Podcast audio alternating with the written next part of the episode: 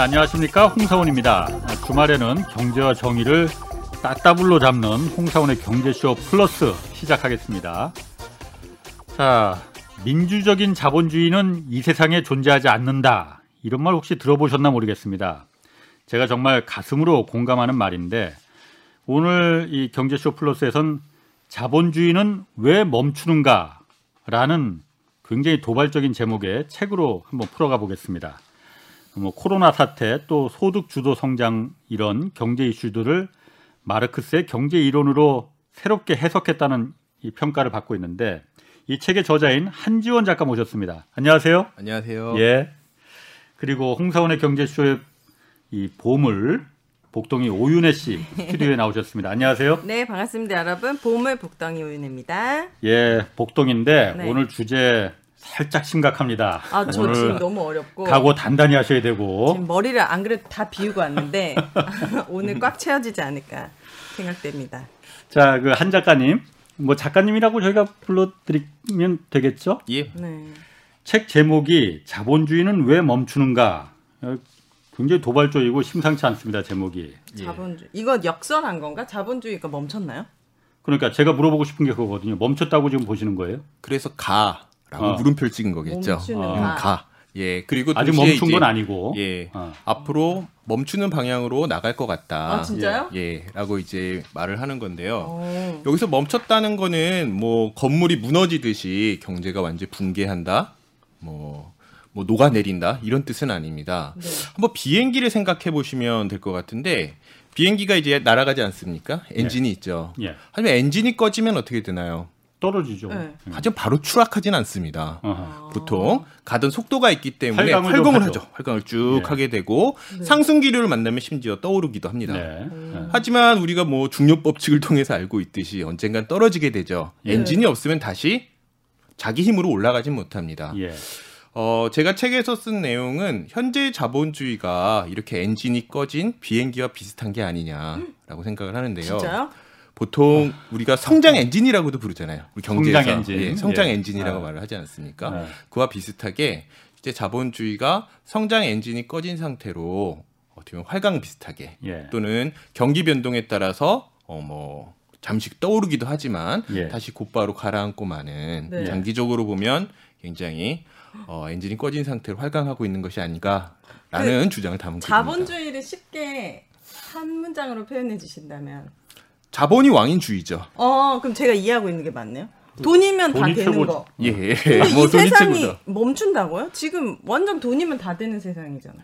참 자본주의라는 건 이제 말 그대로 드러나듯이 네. 자본이 노동을 고용하는 체제입니다. 생산에서 보자면 네. 반대로 노동이 자본을 고용해. 내가 노동이 노동자가 기업을 고용한다면 노동주의겠죠. 어, 네. 예, 역으로 말씀드리면 네. 자본주의란 말은 자본이 노동을 고용해서 또한 시장에서 자본의 뜻과 의지, 경쟁에 따라서 시장 경제가 굴러가는 겁니다. 네. 모든 경제주의는 자본이죠. 네. 여기서 자본이라는 거는 쉽게 이해하시면 기업이라고 생각하셔도 될 것 같아요. 네. 음, 기업이 노동자를 고용하고 기업이 경쟁을 하는 것이고 네. 그 경쟁의 결과로 기업이 이윤을 남기고 음. 그 이윤을 가지고 투자를 하는 것이 바로 자본주의의 기본적인 우리가 알고 있는 네. 시장 경제이자 기본 원칙입니다. 네. 음. 그런 점에서 자본이 모든 것들을 결정을 하고 주도한다는 점에서 자본주의라고 부르는 거고요, 예. 당연히. 네. 그런데 이게 문제가 뭐냐면 첫 번째 가장 아까 성장 엔진이 꺼졌다 이런 얘기를 하는 거는 네. 아까도 말씀드렸지만 자본이 시장에서 경쟁을 하는 첫 번째 유인은 내가 이걸 왜 하느냐? 기업이 왜 하죠? 돈 벌려고. 돈 벌려고. 네. 음. 이윤입니다. 네. 기업이 이윤을 추구하는 과정에서 우리가 쓰는 뭐 소비재라든지 여러 가지 사회적인 필요도 충족이 되는 건데요. 예. 기업은 우리 뭐 노동자들이나 시민들이 필요한 것들을 생산하기 위해서 그게 자체가 목적은 아니고 그건 간접적으로 음. 어떻게 보면은 충족될 뿐이죠. 네. 이윤을 추구하는 과정에서. 어, 네. 자, 이윤이 먼저 그치. 첫 번째 목적이라 이거죠. 그렇죠. 음. 어느 기업이 먼저 아, 나는 그렇지. 손해 보더라도 당연하죠. 어. 아, 우리 뭐 여기 계신 예. 뭐 어? 분들이 다 필요하면 난 그걸 생산해야지 하고 나서는 없죠. 기업은 없죠. 네, 네. 그러면 대체로 망합니다. 네. 알다시피 망하고 하는데 근데 문제는 어떻게 이윤을 버느냐예요. 돈을 어떻게 버느냐 기업이 네. 첫 번째 어떻게 벌까요? 물건 팔아서 남은 거. 예, 팔아서 남는 거죠. 예. 팔아서 남겨서 이, 이문을 남기는 겁니다. 네. 이문을 남기고 그 이문을 남기기 위해서 뭘 하죠? 기업의 가장 중요한 거 투자입니다. 어, 네. 네. 당연하죠. 그냥 뭐 나는 그냥 앉아 있는 자체로 돈을 버는 게 아니라 기업은 어느 정도 위험을 감수하고 투자를 해서 예. 그 투자를 가지고 생산성을 올리고 시장에서 경쟁에서 우위에 서는 방식으로 투자를 통해서 돈을 버는 건데요. 예.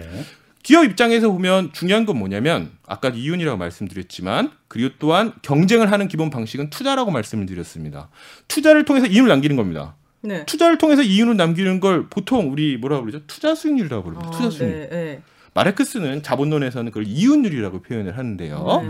실물 경제에서 실제 투자를 해서 얼마만큼의 돈을 남기냐. 그냥 단순히 이윤이 많다 적다가 중요한 게 아니라 내가 얼마만큼 투자를 했는데 음. 얼마만큼 돈이 남느냐가 중요하겠죠. 네. 실제로는 예. 돌아가는 방식은 그래서 이제 뭐 쉽게 말하면 투자 수익률 어, 자본론에 있는 방식으로 하면 이윤율이라고 하는데요.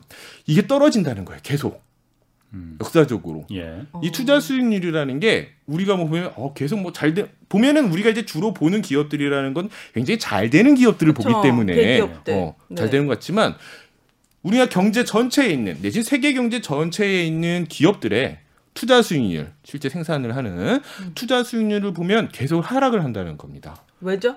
인구가 줄어 뭐지?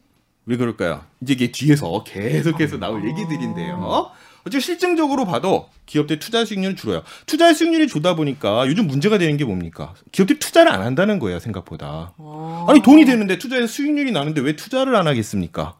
실제로는. 수익률이 떨어지기 때문에 실물 경제에 투자하는 게 매력이 없는 거예요, 이제. 그래서 음. 투자를 하지 않게 되고 점점 투자를 기피하게 되는 거죠. 음. 그래서 미국도 그렇고 한국도 그렇고 선진국 대부분이 지금 어, 당면한 문제 중에 하나는 기업들이 투자를 잘 안 한다는 겁니다.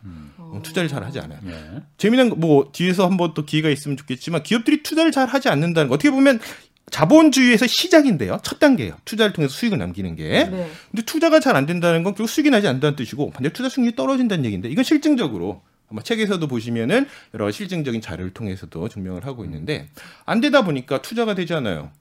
투자가 되지 않으면서 투자가 안 되려 나- 안 하면서 나타나는 현상이 우리 모든 국민들이 세계 모든 사람들이 이번에 경험을 하게 된 겁니다. 그게 바로 코로나 19 때 어떤 일이 발생했는지예요. 투자를 하지 않으면 어떤 일이 될까요? 자 돈은 있어, 자본은 있어. 또 실물 경제에 투자를 안 해. 음. 이돈 갖고 뭐 할까요? 어 투기, 그렇죠. 응? 부동산, 부동산, 부동산, 주식. 주식 뭐 이런 거 사는 겁니다. 금, 뭐 하여튼 이런 것들을 사는 거예요. 실제 리스크를 어떻게 보면 생산을 통해서 리스크를 짊어지는 데 투자를 하는 게 아니라 예. 지금 금융자산이라는 걸 구매하게 되죠. 근데 금융자산이라는 건 굉장히 간단합니다. 어떻게 보면 굉장히 간단한 건데 제가 이제 우리 오은혜 님, 윤혜입니다. 오윤혜. 아, 네. 오윤 오윤혜 님과 네. 예를 들면 거래를 한다. 내지는 네. 둘이 이제 주식 시장에 참여한 몰 시장에 참여한다 그러면은 둘이 거래를 하는 거 굉장히 간단한데 제 현금이 주식을 팔면 우리 오윤혜님의 계좌에 들어가고 예. 오윤혜님의 주식이 제 계좌에 들어오는 거예요. 주식과 현금이 맞받치 되는 거죠. 예. 금융자산이라는 건 기본적 성격이 다 그렇습니다. 부동산도 마찬가지, 토지도 예, 마찬가지고 누군가의 자산과 내 현금이 그냥 교환되는 거예요. 그 과정에서는 어떤 새로운 생산이 이루어지진 않습니다. 어, 그쵸. 그냥 그 상태 그대로예요. 네. 그냥 그 상태로 계속 도는 겁니다. 근데 가- 자산 가격이 올라가. 그러면 더 많은 현금이 잠기겠죠. 그 과정에서. 네. 어? 자, 그래서 코로나 19 와중에 누구도 투자를 하지 않습니다. 오히려 옛날보다 더 투자를 안 하는 거죠. 예. 아까 말씀드렸던 경향은 굉장히 장기간, 최근 1960년대 이후 미국을 중심으로 보자면 부터 이루어진 과정인데, 어, 지금도, 지금 이제 코로나19 맞으니까 더 극심해진 거죠. 야, 씨, 여기서 머리 총 맞지 않고서 누가 합니까? 예. 어. 그러니까 어떻게 됩니까? 주식 시장이 더 많은 현금이 잠기고 주식 가격이 올라가는 거예요. 예. 반대로 주식 가격이 올라가고 부동산 가격이 올라가면서 더 많은 자본이 거기에 잠기게 되는 거죠. 어. 실제로. 예. 이런 과정으로 이제 쭉 펼쳐지게 되는 건데요. 네. 자, 그런데 문제는 부동산이고 주식이고 실제 세상을 살아가는 필요를 충족시켜 주는 건 아닙니다. 주식이 뭐죠? 미래의 기업의 이익에 대한 배당권이죠. 예. 배당을 얻을 수 있는 권리입니다. 네. 부동산은 뭘까? 토지는 미래의 임대료를 청구할 권리입니다. 음. 지금 우리가 알고 있는 대부분의 이런 금융 자산들이라는 건 미래의 특정 소득을 청구할 권리인데 네. 청구권인데 그 청구권의 가격이 천정부지로 솟는 거죠. 네. 그냥 천분으로 솟는 거예요. 현재 뭐가 있는 게 아니에요. 미래의 뭐에 대한 거품을 청구권이요. 얘기하시려고 하는 거구나 지금. 어. 예. 네. 예. 청구. 어. 이제 그걸 보통 거품이라고도 표현하는데 근본적 성격이죠. 어떻게 보면은 예. 어, 자본론에서 이제 근본적 성격으로 얘기를 하는데 이런 식으로 실물 경제 아까 말씀 자본주의가 작동이 일정 정도 중지된다. 작동이 중다, 멈춘다. 라는 것들 네. 좀첫 시작 단계인데요. 시작 네. 단계인데 거기서부터 그런 것들이 되지 않는 가장 단적인 방식이 바로 금융화라고도 표현을 하고 금융 뭐라고요? 금융화, 아, 예. 금융화라고도 표현을 하고 네. 그러면 금융시장의 팽창 어. 아니면 이런 주식이나 부동산 같이 네. 미래 소득에 대해 현재 가만히 없어 미래 소득을 청구하는 거야 이제 난 현재가 싫어 이제 미래를 청구하는 거죠 미래에 누구 무엇인가 소득을 청구하는 방식의 어떤 권리들로 팽창을 해버리는 겁니다. 저는 근데 궁금한 게 투자 수익률이 줄어들어서 기업들이 투자를 안 한다 했잖아요. 왜 투자 수익률이 줄어든 거예요? 자 이제 거기 부분을 한번 말씀을 궁금해요. 드려보자면 자본주의 시장 경제는 기본적 경쟁입니다. 네. 경쟁이죠. 네. 다 시장 경쟁을 하는 겁니다. 기업들은 좀 더 생산성을 올려서 내가 시장에서 많은 점유율을 얻든지 시장 점유율을 얻든지 아니면 좀 더 뭐랄까 비용을 절약해서 내가 좀 더 높은 이윤을 얻기 위해서 경쟁을 하고 연구 개발을 하고 실제 투자를 합니다. 네. 투자를 하게 되는 거. 이게 작- 기본적 작동 방식인데 산업혁명이라고 우리가 불리는 산업혁명이라고 불리는 그런 굉장히 많은 기술들이 발전하고 정말 세상이 뒤집어지는 거죠. 네. 예전에는 상상하지도 못했던 방식으로 자동차를 만들기 시작을 음. 하고 등등 하기 시작을 하면은 어떤 일이 발생을 하냐면 필요한 투자에 필요한 어떻게 보면 자본도 전략을 하고 실제 노동도 전략을 합니다. 한번 자동차 예를 들어볼까요? 실제 노동을 절약한다는 거는 그러니까 노동 생산성 뭐 올린다는 거에 말씀하시는 기계하고? 자동화한다는 예, 거죠. 예. 노동자들을 좀 더 적은 노동자를 예. 고용하고 내지 좀 적은 노동 시간을 할 수 있다는 건데요. 자동차를 예를 들면 2차 세, 2차 산업혁명 때 미국에서 이제 컨베이어 벨트라고 하시죠. 포드주의라고 예, 예. 불리는 어. 어, 이런 게 만들어졌는데 그 이전까지는 자동차를 어떻게 만들었냐면 이런 방에다가 네. 공구를 다 줍니다. 음. 그리고 10명씩 뭐 20명씩 넣는 거예요. 작업자들을. 그러면 공구를 가지고 한 그 팀이 자동차 한 대를 처음부터 끝까지 조립을 하는 거예요. 시간이 많이 걸리죠. 예, 아. 사람 많이 걸리고 또 하나. 중요한 문제는 생산을 늘리려면 어떻게 됩니까? 생산 대수에 비례해서 공구도 증가하고 아, 네. 사람도 증가하는 네. 겁니다. 그런데 이걸 컨베이어 벨트에 돌렸네? 공구가 절약이 됩니다. 첫 번째. 음. 예. 당연하죠. 하나의 공구만 가지고 모든 사람 일렬로 서서 하게 되니까 당연히 노동도 절약이 됩니다. 네. 노동자 숫자도 줄게 되고 엄청나게 많은 생산이 되는 거죠. 예. 자 이렇게 되면 기본적 기업은 생산성이 좋아지고 수익도 올라갑니다. 네. 당연하겠죠. 수익도 올라가게 되는데 자 문제는 이런 식의 어떻게 보면 기술 진보만 있냐 아니라는 겁니다. 컨베이어 벨트를 포드에서 만든 이유는 마- 이후에는 GM도 만들고 크라이슬러도 만들고 다 비슷한 방식. 세계 모든 자동차에서 비슷한 방식으로 해서 기술이 범용화되면서 비슷한 경쟁을 해요. 예. 그래도 거기서 앞서기 위해서 또 투자를 합니다. 뭐 예. 그때까지 가 가는데 이게 어느 수준에 되면은 그 기술 수준이라는 것들을 가지고 더 생산성이 잘 안 올라가는 거예요. 한계가 있는 거죠. 예. 투자를 해도 예전만큼 생산성이 안 올라가. 예. 어. 그러니까 근데 기업의 경쟁은 이겨야겠어. 네. 그럼 어떻게 합니까? 더 투자라는 거죠? 계속해서 더 투자를 하게 되는 예. 겁니다. 그러게 되면은 이전과 달리 생산성은 조금밖에 증가하지 않는데 어마어마하게 많은 투자 자본이 들어가는 거예요. 예. 점점 더. 그러면서 공장은 고도화되지만 실제로 보면은 그 고도화된 공장의 수익률은 떨어지게 되는 아, 겁니다. 네. 실제 자동차 기업들 보면은 보통 자산 수익률이라고도 하고 뭐뭐 ROA라고도 부르고 여러 가지 뭐 그런 지표들로 얘기를 하게 되는데 70년대에 비해서 지금 거의 수익률 절반입니다. 실제로는 어. 많이 번다라고 하지만 네. 뭐 그런 것들을 봐도 그렇고 뭐 우리 주변에서 보면 LCD 같은 경우도 대표적이죠. LCD. LCD 같은 경우도 1세대 뭐 2세대 3세대 뭐 이런 식으로 하면서 하는데 보면 세대가 증가할수록 수익률이 그렇게 막 높아지지 않아요. 음. 어마어마하게 장비가 들어가거든요. 더. 예. 경쟁이기 위해서 네. 그런 식으로 해서 이제 수익 낮아지어서 결국은 아까 말했듯이 투자 수익률을 근본적으로 다시 상승시키는 거는 방법은 딱 하나 흔히 말하는 산업혁명이라고 부르는 수준- 수준의 어떻게 보면 실제로 자본재와 예. 노동을 동시에 절약할 수 있을 만큼 대대적인 기술 혁신이 있지 않으면 그한 번의 산업혁명 이후에는 꾸준하게 이윤율이 줄어들고요. 하락하는 수익률이 아. 투자율이 하락하는 코스를 가게 되고 네. 지금 어떻게 보면 아까 말씀드린 미국이 주도했던 2차 산업혁명이라는 것이 어느 정도 마무리되고 20세기 한 중후반부터 현재까지 쭉 수익률이 이제 하락하는 국면을 가고 있는 거네요. 다만 그 전에 뭐 정보통신 혁명이니 뭐 이런 몇 가지 혁명들이 있었지만 실제 실증적으로 보면 2차 산업 그 20세기 초에 있었던 그 대대적인 기술 혁신보다는 덜하다는 거거든요. 그래서 어떻게 보면 크게 올랐다 이렇게 떨어지는 건데 어떤 뭐 20세기 초, 21세기 초에 있었던 내년 20세기 후반에 있었던 혁명은 약간 올랐다 떨어지는 음. 뭐 이런 정도의 국면을 가고 있다는 겁니다. 그럼 지금 4차 산업혁명을 지금 눈앞에 두고 있잖아요. 네. 이러면 지금 그건 어떻게 좀이 가져갈 그래서 4차 산업혁명이라는 게 강조되는 게 이 맥락이에요. 예. 어떻게 보면 기업들은 본능적으로 알거든요.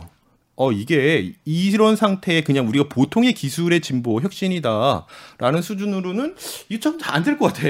어. 그러니까 이제 산업 혁명이라는 게 필요하다는 겁니다. 예. 네. 그래서 거기서 찾아낸 말이 이제 4차 산업 혁명이란 말인데 그래서 놀랍죠. 어떻게 보면 기술 진보란 건 꾸준하게 있었는데 4차 산업 혁명이란 말이 언제부터 굉장히 유행을 했냐면 세계 금융위기 이후에요. 기억하시다시피 어. 한 2010년, 11년 그리고 한 15년, 16년 이때쯤에서 4차 산업혁명이란 말이 붐을 일거든요. 언론들도 그렇고 기업들도 그렇고 굉장히 많은 네. 선전을 하고 실제 뭐 그러다 보니까 우리도 체감하는 바들도 어느 정도는 있고 예. 얘기를 하는데 어, 제 생각에는 4차 산업혁명이라는 것이 아까도 말씀드렸듯이 실제로 산업혁명이다 그러면 두 가지가 반드시 조건이 돼야 됩니다. 아까 첫 번째 말씀드렸던 것처럼 첫 번째 자본과 노동을 동시에 전략할 줄 알아야 돼요. 그러니까 투자 자본도 줄고 예. 실제 노동도 늘고 생산성도 늘고 노동 예. 생산성 늘고 두 번째 또 뭐냐면 자 생산성은 증가를 했는데 노동 생산성은 증가했고 막 엄청 잘, 잘 나가 막 어떻게 보면 조그만한 어떻게 보면 예전보다 훨씬 더 잘 만들 수 있게 됐어 많이 만들 수 있게 됐어 네. 그런데 자본주의에서는 필요를 생산하는 게 아니라 상품을 생산하는 겁니다 판매를 목적으로 한 이게 생산성이 그냥 그 자체로 어떤 기술적인 요인으로 실현되는 게 아니라 마지막에 상품의 판매를 통해서 실현이 돼야 돼요 네. 판매가 돼야죠 네. 그런데 지금 같은 시기에 보면은 생산성이 그렇게 높아진다고 해서 이걸 누가 사겠냐? 오히려 지금 소득의 불평등이나 어떻게 보면 어떤 최근에 보면 빈곤의 오히려 예전보다 예. 빈곤의 문제나 저소득층의 어떻게 더 많은 어떻게 빈곤 문제들이 이야기되고 있는 실정이기 때문에 생산성이 그렇게 높아진다 한들 이게 소비가 될 수 있겠냐 문제가 생기는 건데요. 첫 번째 문제 문제, 그러니까 제가 보기엔 오히려 더 중요한 문제인데 2010년대 중반에 산업혁명, 4차 산업혁명이라는 얘기가 막 이야기됐는데 동시에 미국의 경제학계에서 화두가 됐던 주제가 뭐냐면 노동 생산성이 너무 안 오른다는 거예요. 생산성 둔화의 시대. 어. 아니 도대체 왜 이렇게 생산성이 둔화되는 거냐. 한편에서 뭐 4차 산업혁명 인공지능이 막 난리가 났는데 또 한편에서 나오는 보고서들은 왜 이렇게 생산성이 안 오르는 거야. 이거 이 상태로 괜찮은 거야? 라는 보고서들이 나옵니다. 네. 참 요즘 보면은 극단의 시대라고 해야 될까요? 어. 보면 4차 산업혁명도 한편에서 유토피아고 또 한편에서 뭐 일자리 없는 디스토피아야. 음. 뭐 경제까지 비슷한 것 같아. 한편에서 막 기술 혁신을 어쩌고저쩌고 한다는데 한편에서 상생성이 안 오른대. 예. 이거 뭐야 이거? 음. 어? 라는 상황이 되는 거죠. 그래서 실제로 우리가 경험하는 것들이 굉장히 미디어를 통해서라든지 특히 요즘 같은 경우는 네트워크를 통해서 굉장히 체감도가 높게 접하고 있긴 하지만 4차 산업혁명이라는 것들이 실제 생산 현장에서 만드는 어떻게 보면 생산성의 혁신, 수익률의 어떻게 보면은 극적인 어떤 복구, 어떤 반, 반전 이런 것들은 우리가 알고 있는 것과는 오히려 좀 판이하게 다르다. 오히려 실제적인 경제는 오히려 경제 침체죠. 어. 전반적으로. 2000년대 이후에 저성장, 경제 침체. 이런 게 실제로는 그다음 또 저생산성 이런 것들이 현실이 되고 있다는 점에서 음. 어 뭐랄까요? 4차 산업혁명은 상당히 과장된 게 아닌가. 심지어는 뭐 혹시 모르죠. 미래에 좀 더 기술이 발전해서 뭔가 될 수 있을지도. 하지만 두 번째 관문에 또 부딪히게 되는데 이걸 실현할 방법이 없다는 거예요. 이 생산성을. 실제 현재와 같은 제도 하에서는. 구매가 안 되니까 사람들 구매력이 되지 않으니까 그러니까 기본소득인 이런 얘기들이 또 한편 나오는 거거든요. 그러니까 정부가 나눠서 구매력을 주자는 거야 소비할 수 있게 이런 걸 주자는 건데 뭐 뒤에 혹시 기회가 있으면 말씀드리겠지만 아, 그러니까 좀 정리를 좀 네, 정리를 좀 해봐야 될 것 같아요. 그러니까 좀 어쨌든 쉬세요. 작가님이 숨도 안 쉬고 말씀하셔가지고. 제가 지금 얘기를 들어보면은 네. 4차 산업혁명 시절 내가 도래하면은 점점 사람이 거기서 뭔가 옛날처럼 뭐 만들고 직접 이런 노동의 수요가 줄어드니 음. 누구는 또 노동의 종말이라고도 지금 말을 하지 않습니까? 어. 그러다 보니까 점점 고용이 줄어들고 그러다 보니까는 노동 소득도 당연히 줄어들고. 줄어들 거다. 네. 그러다 보니 이제 기본 소득도 그래서 국가가 이제 그 벌어들인 노동자들이 벌어들이는 소득이 줄어드니 음. 그냥 무상으로 주자 다 기본 소득을 어. 이런 시대가 그래서 오는 거다라고 이제 그 알려져 있지 않습니까 네. 지금. 음. 그럼 제가 궁금한 거는 네. 생산의 3요소라는 게 기본적으로 뭐죠? 이게 어, 생산의 3요소 이거 그러니까, 왠지 어, 학교 다닐 때 엄청 시험에 나왔을 것 같은데. 많이 나왔죠. 뭐 노동, 자본 맞아. 뭐 이런 어, 거. 두 가지 때 딩동댕. 맞았어요? 어. 맞았어요? 마지막 하는 어. 거예요. 토지비 땅. 어, 아, 땅. 어. 오. 그럼 그 중에서 자본과 땅이야 뭐 있어도 노동은 지금 그럼 소멸한다고 보시는 거예요? 아까도 말씀드렸지만 노동이 소멸하려면 노동 생산성이 오르는 거죠 반대로 얘기하면 네? 뭐라고요? 노동 생산성이 증가하는 거예요. 생각해 보시죠. 투입 요소성에 노동을 줄이고 어. 계속 줄이고 생산이 된다는 건 노동 생산성, 즉 단위 노동당 아. 생산하는 게 많아진다는 얘기지 예. 않습니까? 어. 그걸 노동 생산성이 상승한다고 얘기를 하는 겁니다. 예. 그런데 아까도 말씀드렸지만 4차 산업혁명이 엄청 붐이지만 노동 생산성이 상승한다는 지표는 거의 없거든요. 오히려 어 그럼 그 뭐, 오히려 반대로 보시면 노동 집약적 공정도 상당히 많습니다. 오히려 뭐라고요? 노, 노동 집약적인 아, 섬유 산업 뭐, 뭐 이렇게 이런 것도 사람 많고. 많이 들어가는 노동자들이 많이 투입되는 어, 네. 한편에서 보면 실리콘밸리가 있느냐 하면은 굉장히 넓은 저임금층이 동시에 형성되어 있는 거거든요. 보이지 음. 않는 저임금층이 형성되어 있고 이런 것들이 안 줄었어요. 어쨌거나 지표로 볼 때, 전체적으로 지표로 볼 때 노동 생산성이 크게 올랐다. 정말 노동의 종말이라는 게 걱정될 정도로 예. 어? 음. 만약 노동의 종말이 걱정되려면 정말 노동 생산성이 비약적으로 너무 상승을 음. 해갖고 야 이건 노동이 필요 없는 거 아니야? 라는 말이 나와야 되는데 예. 아니라는 거죠. 그럼 질이 아, 나쁜 노동만 많아지고 질 좋은 일자리가 사라졌다는 거죠. 그렇죠. 한편에서 보면 질 좋은 일자리들은 질 좋은 일자리들이 주는 건 분명히 사실입니다. 네. 질 좋은 일자리 들고 오히려 노동이 양극화됐다라고 많이 얘기하죠. 음. 요즘 같은 경우는 사라진다기보다는 양극화된다라고 얘기를 하는 게 오히려 적당할 것 음. 같은데 자 자동화라는 부분도 어디에 주로 적용이 되냐면은 아예 고임금 일자리에 적용되는 경우는 의외로 적습니다. 그렇죠. 맞아요. 중간 정도의 임금을 받는 업종에 아. 적당한 그 정도 임금을 대체하기에 딱 좋은 기술들이 많이 개발이 되고 있고 음, 네. 되고 있는데요. 저임금 일자리도 오히려 자동화가 덜 됩니다. 생각보다. 왜?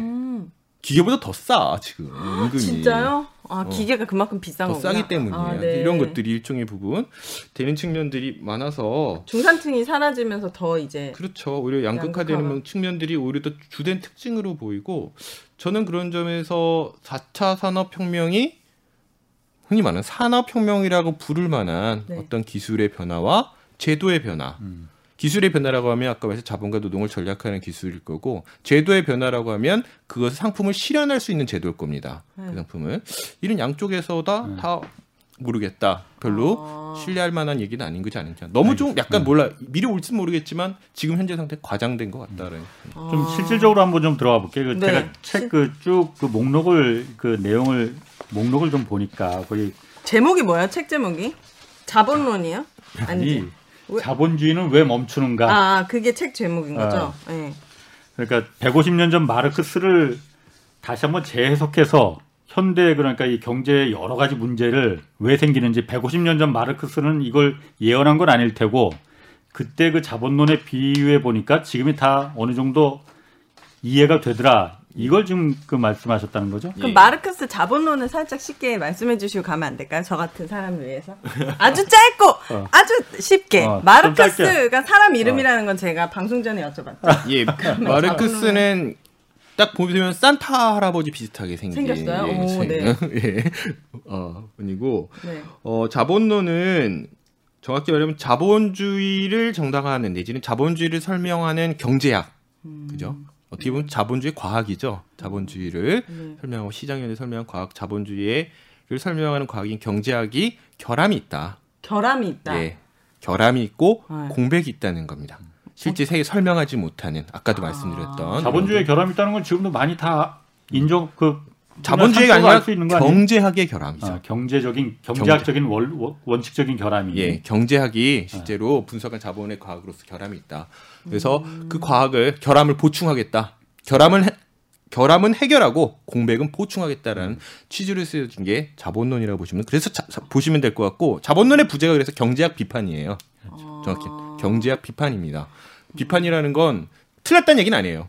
얘는 버려야 될 거다. 뭐 미신이야 이런 건 아니고 과학은 과학이 맞는데 어, 마르크 이렇게 사적 이해라는 복수의 여신 탓에 뭐라고요? 사적 이해, 나의 이해. 사적 사적 이해. 어, 나의 네. 개인적인 이해라는 네. 그걸 이제 복수의 여신. 어, 그 개인적 이해를 추구하는 어떤 그것들이 너무 빠져서 어, 그것들이 빠져서 정말 진정한 과학적 탐구를 끝까지 못한 게 아니냐. 어떻게 보면 그걸 내려놔야 되는데 나의 이해라는 것들을 이해관계라는 걸 내려놓고 어? 한번 자본주의라는 걸 과학적 반, 봐야 되는데 나의 이해관계가 걸렸기 때문에 그걸 과학적으로 끝까지 탐구하지 못한 것이 경제학의 어, 결함이다라고 얘기를 하면서 제가 그 결함을 채우겠다. 그래서 마르크스는 가난하게 살았죠.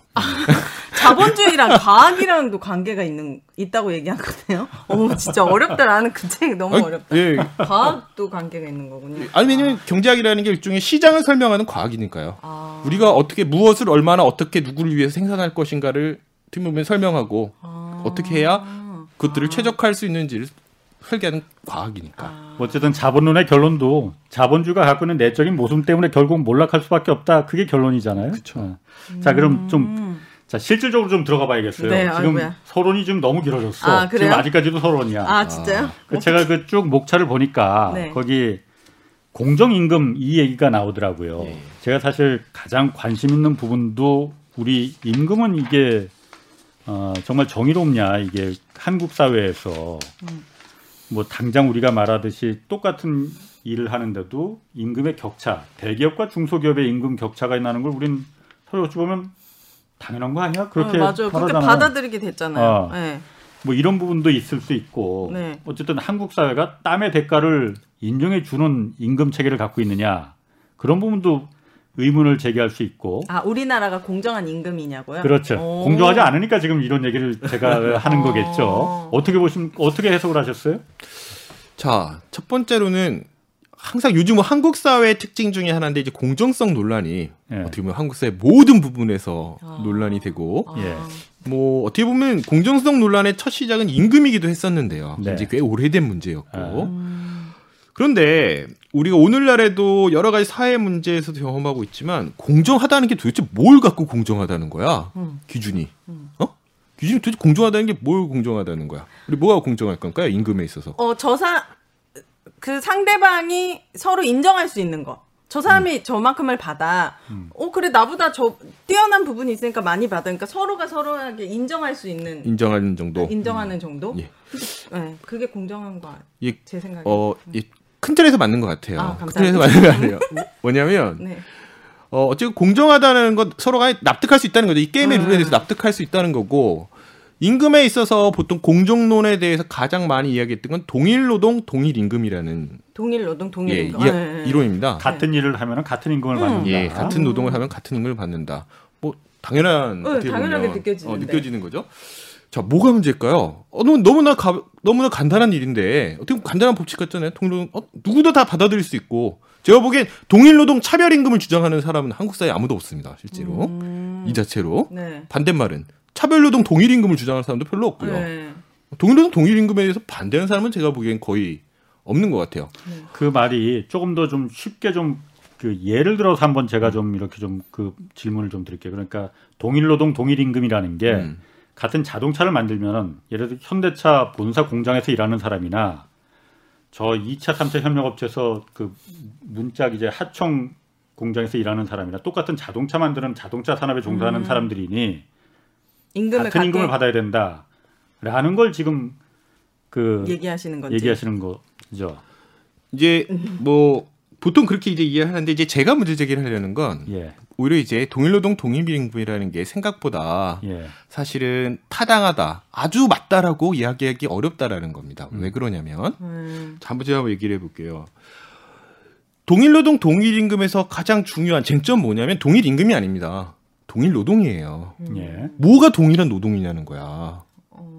뭐가 동일한 노동? 예를 들면 이 방에서 볼까요? 이 KBS 이렇게 들어오다 보니까 앞에 경비원 경비원 분부터 네. 여기 뭐 PD 작가분님부터 해서 아나운서 분까지 음. 뭐 지금 청소하는 분까지 뭐 어마어마하게 많은 사람들이 어마어마하게 다양한 일을 하고 있습니다. 예. 이 부분에서 동일한 노동들은 뭘까요? 같은 직군 내지는 어떤 뭐 직뭐 뭐 직책이 같은 직무라는 게뭐 있죠. 직무가 네, 같은 직무. 네. 뭐 한번 대체로 네. 요 정도 수준에서 네. 이야기를 할 거예요. 그러면 우리 한국 사회 전체로 넓히면 아까 이제 자- 가장 간단한 자동차의 라인을 말하게 됐지만 예. 한국 사회 전체를 놓고 보면 직무도 그렇고 뭐 기업 내에선 그래도 좀 비슷한 직무들이 있다 치더라도 예. 한국 사회 전체로 놓고 보면 직무가 몇 개일까요? 아마 엄청 5만 많아요. 가지, 수만 네. 가지일 겁니다. 수만 예. 가지, 가지. 그럼 그 중에 동일 노동은 뭘까요? 이 수만 가지는 다 다른 노동인데 예. 이게 중요한 겁니다.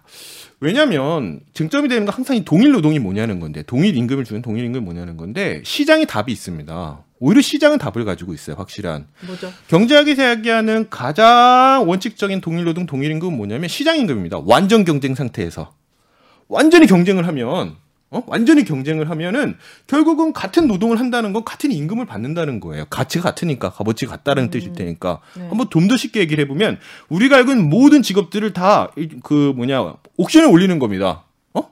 경매 사이트에 올리는 거예요. 내 프로필하고 그래갖고 해서 사업자 고르는 거죠. 아 이 정도 탁탁탁 해서 너희는 같은 노동이냐 라고 얘기하는 게 가장 동일 노동이라는 거예요. 왜냐하면 사실은 임금이라는 게 사실 그렇군요. 임금이라는 거 성격이 시장에서 결정할 때 뭐냐면 너의 대한 평가예요. 노동 능력의 평가라는 겁니다. 네. 그거를 질이 다 다르고 각계적으로 다 다르니까 각자 다르다 보니까 이거를 공동된 어떤 공통된 평가의 기준으로 남는 게 결국 뭐밖에 없어? 돈밖에 없어요. 네. 화폐밖에 없어. 그렇게 해서 어떤 같은 화폐를 받는 게 같은 임금이라는 거예요. 근데 다만 여기서 전제 조건이 있죠. 완전 경쟁 상태야 되죠. 완전히 경쟁을 해서 서로 간에 조금 더 받는 사람들은 떨어져야 되고 덜 받는 사람은 경쟁을 통해서 올라가야 되고 이런 완전 경쟁 상태에서 실제로 동일한 임금을 받는 게 동일 노동이라는 것이 어떻게 보면 경제학에서 가장 원칙적인 정의라고 할 수 있어요. 그러면 역으로 네. 노동자들이나 예를 들어 임금을 받는 사람 입장에서 동일 노동은 뭐냐라는 질문이 사실은 굉장히 물음표가 나옵니다. 물음표가 나오는데 아까 말씀하신 같은 명백한 차별의 사례들은 차이 간단한 겁니다. 같은 사업장 내에서 누가 봐도 직관적이고 아니 오른쪽 차문을 다는 사람은 연봉이 5천이고 어 왼쪽 차문을 다는 사람은 연봉이 2,500이면 이거는 어, 어. 네. 어, 누가 봐도 불공정하고 다 모두가 다 하는 건데 그것을 그런 사업장이나 기업을 벗겨나서 사회 전체로 확대하면 간단한 문제가 아니라는 거죠. 그래서 뭐 사실은 마르크스 같은 경우는 자본론에서 이런 얘기를 하는데 임금의 공정성은 사실은 환상이다. 환상. 어, 임금 공정성은 사실은 어, 없다. 없다고 오히려 공정한 임금이라는 건 어떻게 보면 아까 말씀대로 시장이 결국 이 자본주의라는 시스템 내에서 자본주의라는 시스템 내에서 노동자가 자신의 노동을 평가할 수가 없어요. 자신의 노동을 평가할 수 없고 사업주가 주는 임금 어떻게 보면 사업주가 구매하는 진짜 사업주가 구매하는 자신의 노동 능력의 가격에 따라서 자신의 임금이 결정되는 그쵸. 상황에서는 상황에서는 결국 공정한 임금 내지는 어떻게 보면 동일 노동이나 동일 임금을 평가할 기본적인 원칙적인 주도권은 기업에 있다는 거예요. 어, 그렇네요. 완전 경쟁 상태에서 그쵸. 오히려 이 경쟁이 받을- 중요하지 사실은 공정이 중요한 게 아니라는 겁니다.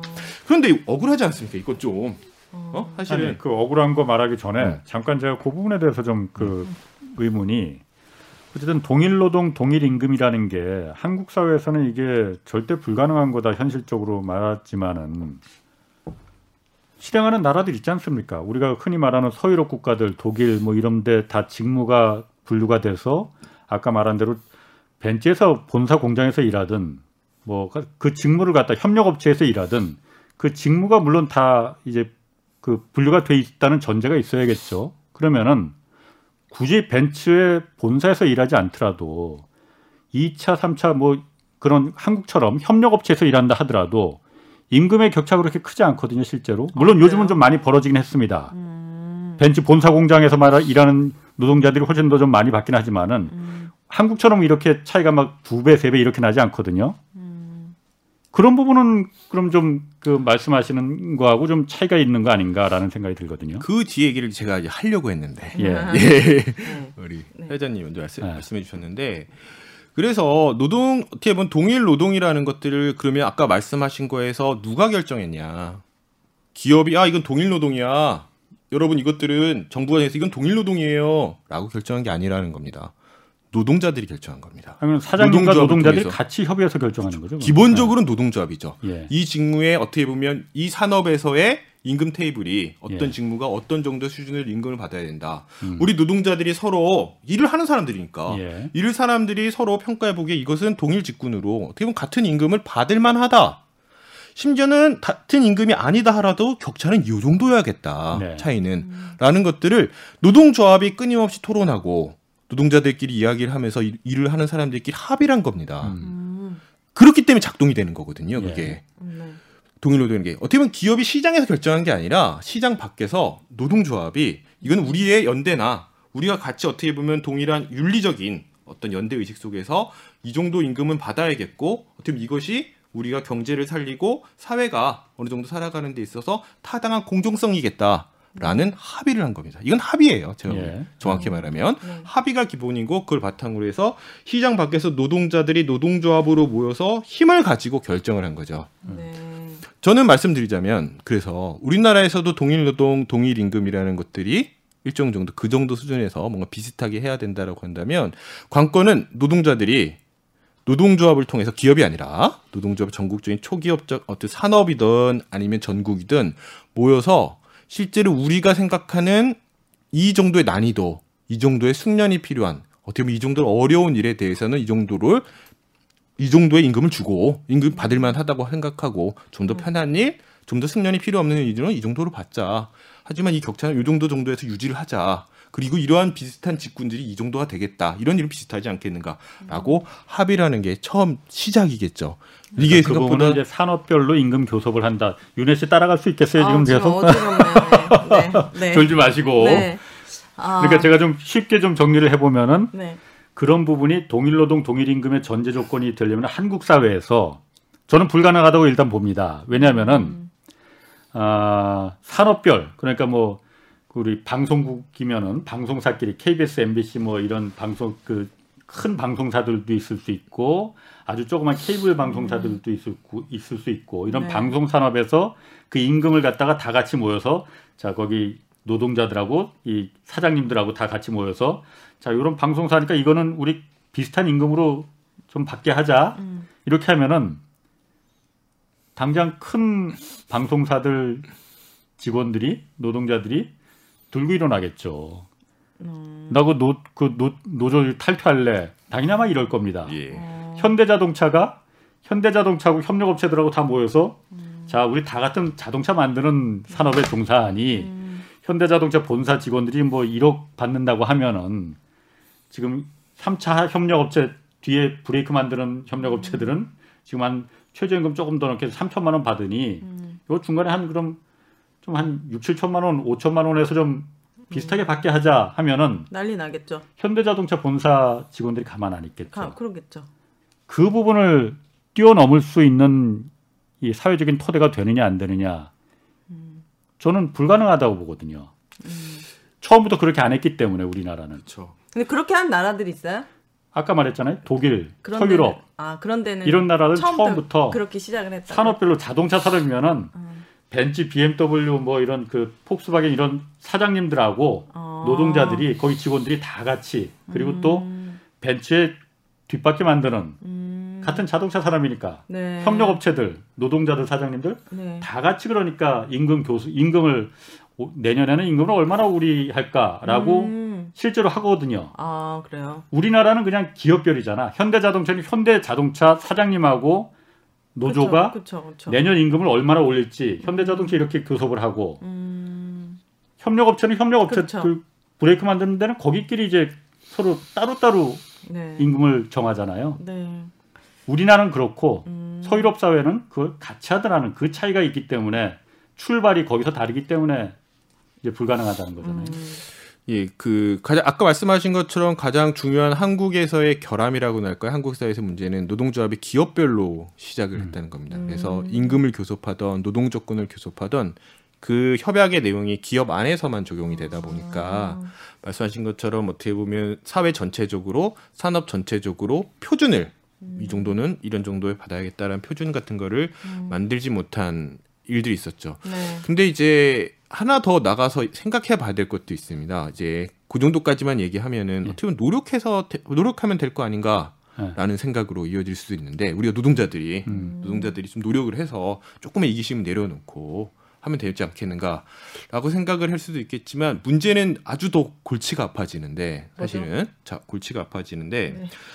한국 사회에서 87년에 노동조합이 만들어지고 나서 기업별로요.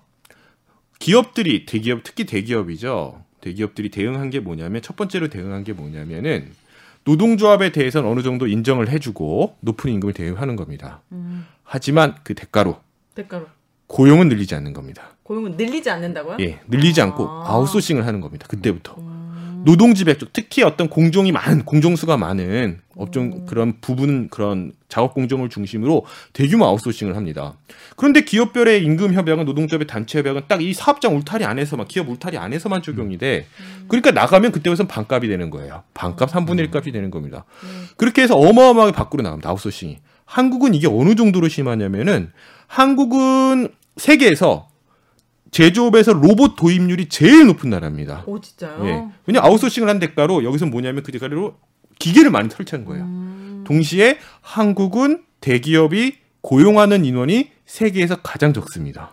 아 뭐야? 그 엄청 노동자들한테 불평등한 나라 아니에요? 예, 왜 그러냐면 아까도 말씀드렸듯이 다 8, 90년대부터 특히 87년 이후부터 시작해서 할 수 있는 아웃소싱이라는 아웃소싱은 발견할 수 있는 모든 것들을 발견해서 다 밖으로 돌려버렸거든요. 노동조합의 임금 협약이 없는 곳을 보낸 겁니다. 자 그럼 그 자연스럽게 네, 지금 그래서 자연스럽게. 우리가 진도를 계속 좀 뽑아야 네, 되니까 뽑으세요.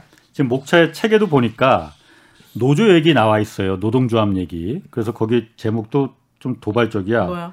귀족 노조냐 아니면 노동조합은 빨 뭐냐. 빨, 빨, 빨갱이? 어. 아, 아, 네. 그러니까 우리가 노조 노동조합 하면 그 이제 그 프레임을 이제 많이 뭐 프레임이라고 봐야 될지 모르겠지만 귀족 노조냐 라고 한단 말이에요. 특히 대기업 노조죠. 그러니까 강성 노조. 어떻습니까? 그 부분에 귀족 노조라는 부분에 대해서는 귀족 노조는 들어보셨죠? 아, 처음 들어요. 그래? 네. 예. 어, 귀족 어. 귀족 동의하시는지 일단.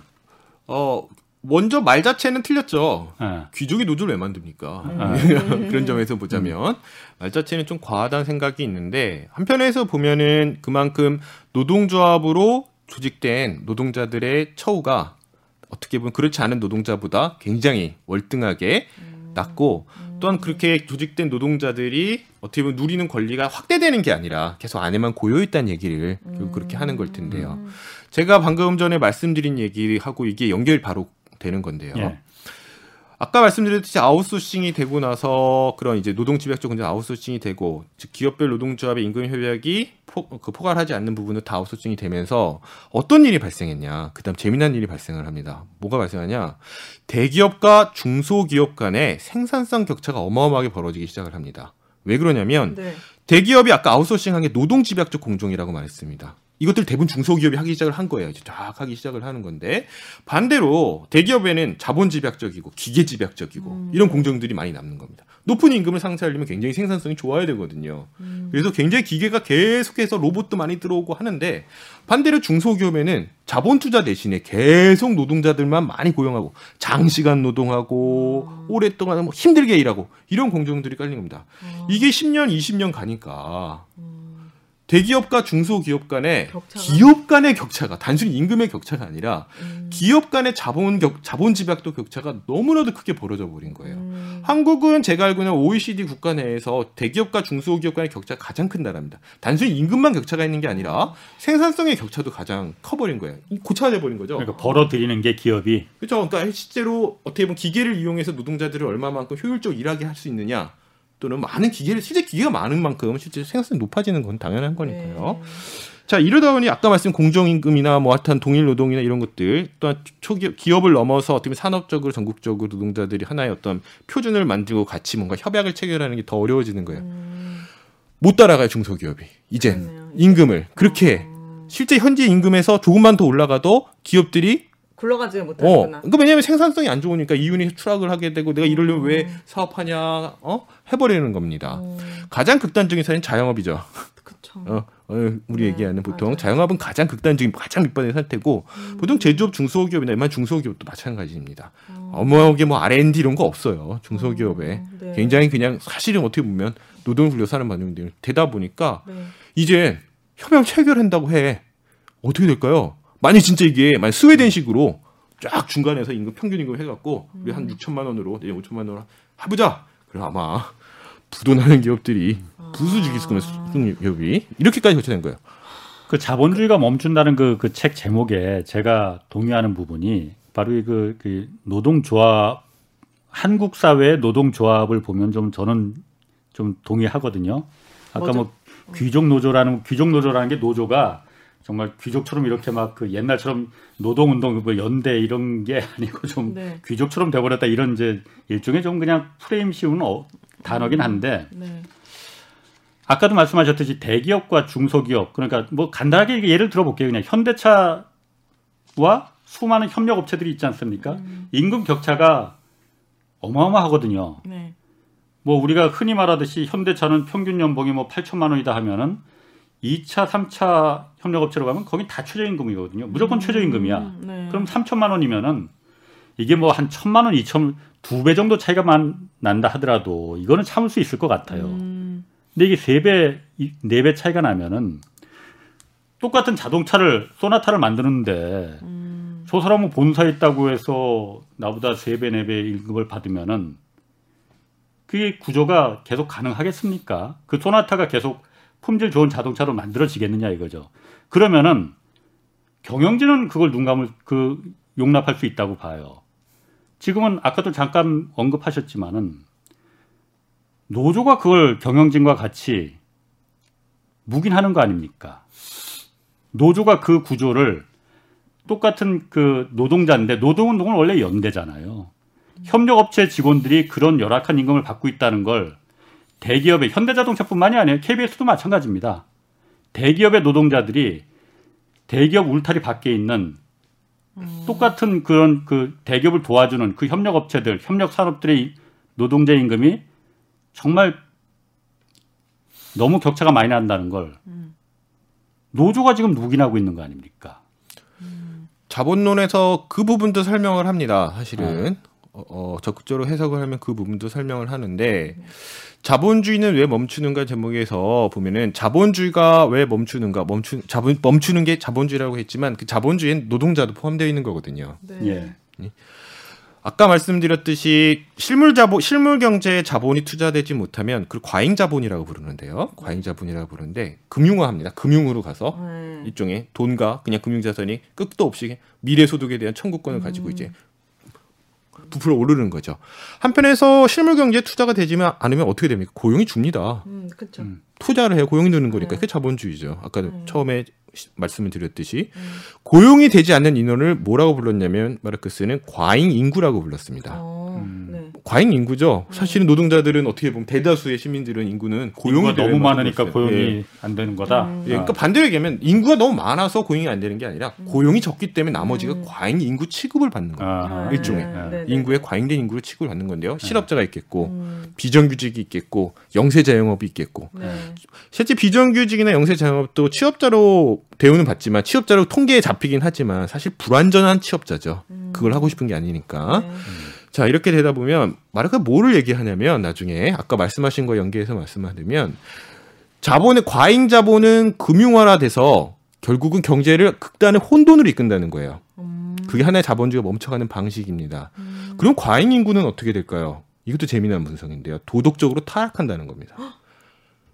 도덕적으로 너무 타락한다는 건 아까 말씀하신 딱 그 부분이에요. 네. 이게 바로 이제 귀족 아. 노동이라는 딱그 부분인데 노동자들이 서로 간 경쟁을 해야 되다 보니까 일자리를 두고 경쟁을 해야 되다 보니까 어떤 시민적 유대감 이런 것들을 챙길 수가 없어요. 그러네요. 음. 이거는 사치야. 윤리적 사치가 돼본- 돼, 돼버린다는 음. 겁니다.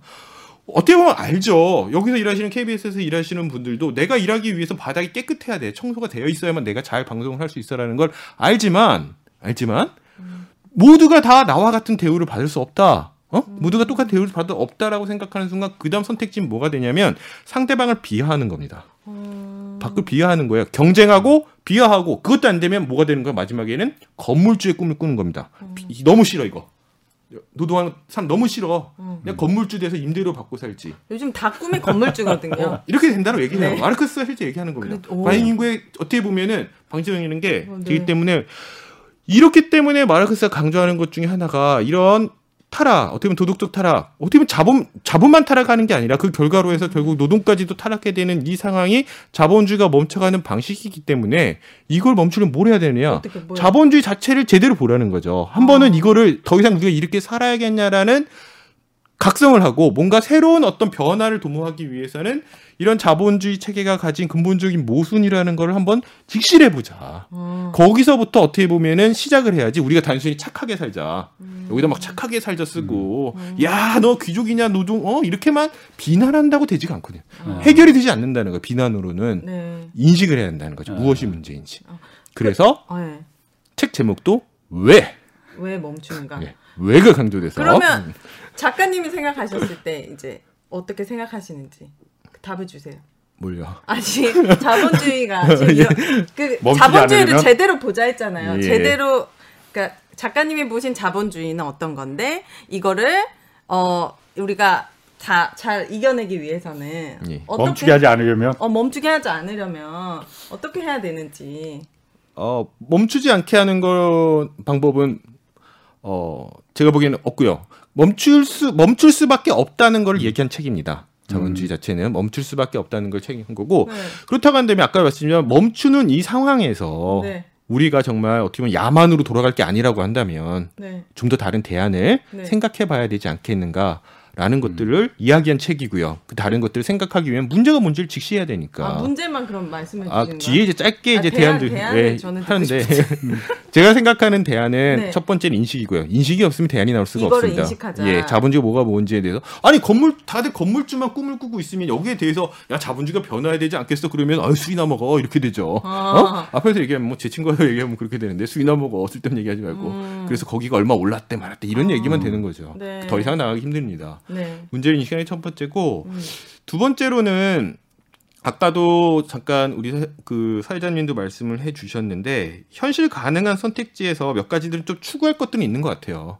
하나는 저는 중요한 것 중에 하나는 노동조합이 스스로 개혁할 수 있어야 되고 그 개혁된 노동조합을 통해서 좀 더 많은 노동자들이 모여서 어쨌건 이 문제에 대해서 토론해야 됩니다. 노동조합이 아니라도 상관이 없습니다. 저는 뭐 상관이 없다고 봐요.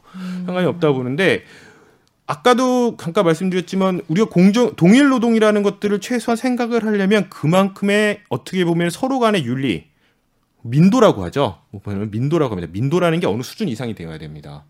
한국 사회에서 그 민도를 높이지 않고서는 제가 뭐 어떤 대안을 얘기한다 하더라도 결국은 정부가 나서 힘으로 하는 게 아니면 대충 뭐 음. 해결되는 게 없는 상황으로 될 것 같아요.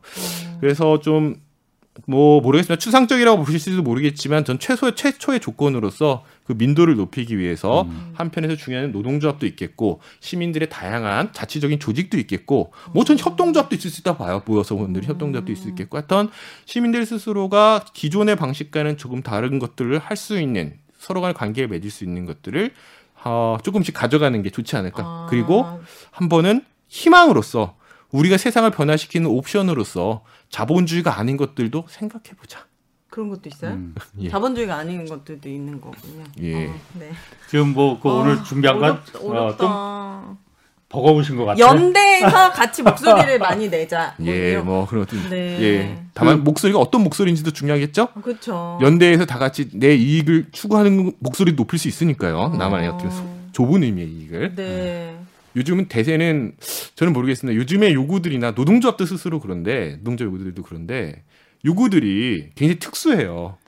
시민 모두가 산업 모두가 어떤 모두가 어떻게 보면 누릴 수 있는 무엇의 요구라기보다는 음. 나는 피해자니까 우선 나부터 구제하라 나를 구제하라는 요구가 너무 많아요. 아. 근데 뭐 그게 나쁘다는 건 아닌데요. 당연히 구제 구제하고 하는 것들 해야 되는데 역으로 뭐랄까요 세상이 함께 바꾸기 위해서 이런 제도는 이렇게 바뀌어야 된다. 음. 이러한 어떻게 보면 서로 간의 관계를 맺어야 된다. 음. 이러한 요구들은 좀 사라지고 있- 많이 좀 맞아요. 죽어 있는 것안 같아서 것 예 같아요. 그런 것들이 좀 필요하구나. 음, 필요하지 않을까라는 좀 추상적인 네. 얘기 정도까지 어. 말씀드릴 수 있을 것 같아요. 아, 오늘 뭐 그 지금 준비한 게 많은데 그러니까요. 어, 지금 3분의 한- 1도 못했네요. 어, 네. 3분의 1이 뭐야 한 5분의 1밖에 못한 것 같은데 지금 네. 제 최저임금 얘기도 좀 하고 뭐 많이 그랬어야 되는데 네. 다음에 한번 좀 다시 한번 좀 더 모셔야 될 것 같아요. 그래서 어, 13년간 지금 노동운동 하셨어요 보니까 그래서 뭐 어. 앞으로도 하여튼 바람직한 그런 네. 걸좀 만들어 주시고 네. 자 홍사원의 경제쇼 오늘 어, 여기까지 해야겠습니다. 뭐 함께해 주신 한지원 작가 그리고 오윤혜 씨 복동이 네. 감사합니다. 네, 오늘 감사합니다. 고생하셨어요. 아, 네, 고생했습니다.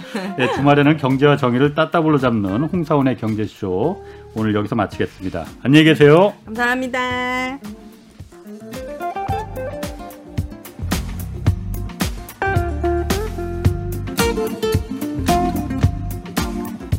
Música